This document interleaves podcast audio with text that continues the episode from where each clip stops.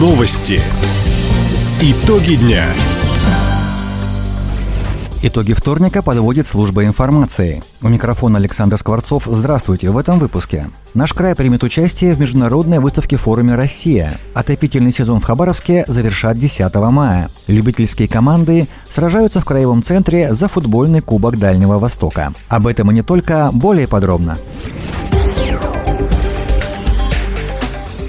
На площадке ВДНХ в Москве к ноябрю откроют павильон Хабаровского края. Об этом сообщил губернатор Михаил Дегтярев. Глава региона отметил, указ о проведении международной выставки форума «Россия» подписал президент страны Владимир Путин. Наш край начинает подготовку к участию в масштабном проекте.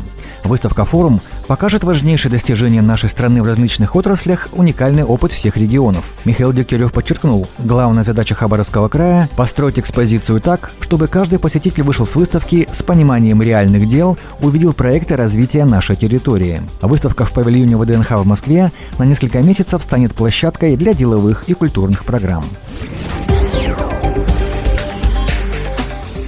Конкурсе лучших проектов создания комфортной городской среды на Дальнем Востоке одержали победу четыре населенных пункта Хабаровского края. Им предоставят федеральные гранты на благоустройство. В рабочем поселке Чегдамын появится сквер «Молодежный» и парк «Патриот».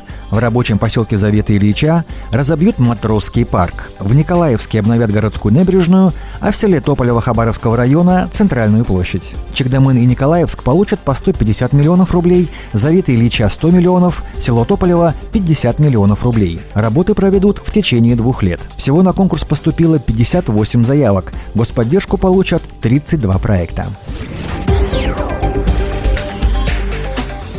В краевом центре отопительный сезон планируют завершить на следующей неделе. Тепло перестанут подавать в системы с 10 мая. По прогнозу Хабаровского гидромедцентра, к намеченной дате 5 дней среднесуточная температура воздуха будет держаться на отметке выше 8 градусов тепла. Для энергетиков это основание завершить сезон. Напомним, сразу после праздников начнутся и гидравлические испытания тепломагистралей. С 10 по 12 мая горячей воды не будет у хабаровчан, проживающих в зоне ТЭЦ-2. Полный список улиц и график отключения горячей воды можно найти на сайте мэрии. Торжественный выпуск лейтенантов состоялся в Хабаровском пограничном институте. Защитники рубежей получили дипломы о высшем образовании, нагрудные знаки и принесли клятву верности Кодексу чести российского офицера. От имени губернатора молодых офицеров с окончанием обучения поздравил первый вице-губернатор Александр Никитин. Участие в церемонии приняли руководители силовых структур и ведомств, органов власти города и края, ветераны пограничной службы. Отметим, пограничный институт ФСБ России – единственное высшее учебное заведение подобного рода на Дальнем Востоке. За 30-летнюю историю здесь подготовили более 6 тысяч достойных защитников Родины. Привлечь внимание к сохранению природного и культурного наследия нашего региона поможет конкурс «Люби, оберегай. Хабаровский край». Новый видеопроект стартовал накануне. Он посвящен 85-летию края. В региональном министерстве природы отметили, участвовать могут все желающие. Для этого необходимо прислать видеосюжет длительностью до минуты. В нем рассказать о примечательном уголке родной природы и о том, как сохранить нашу уникальную флору и фауну. Ежемесячно эксперты будут определять лучшие видео. Среди призов ценные сувениры, возможность побывать на репетиции рок-группы 20, экскурсия на Хабаровскую лесосеменную станцию. Три лучших работы сразятся за победу в финале. Победители конкурса назовут в День края 20 октября. Подробности на сайте регионального Минприроды.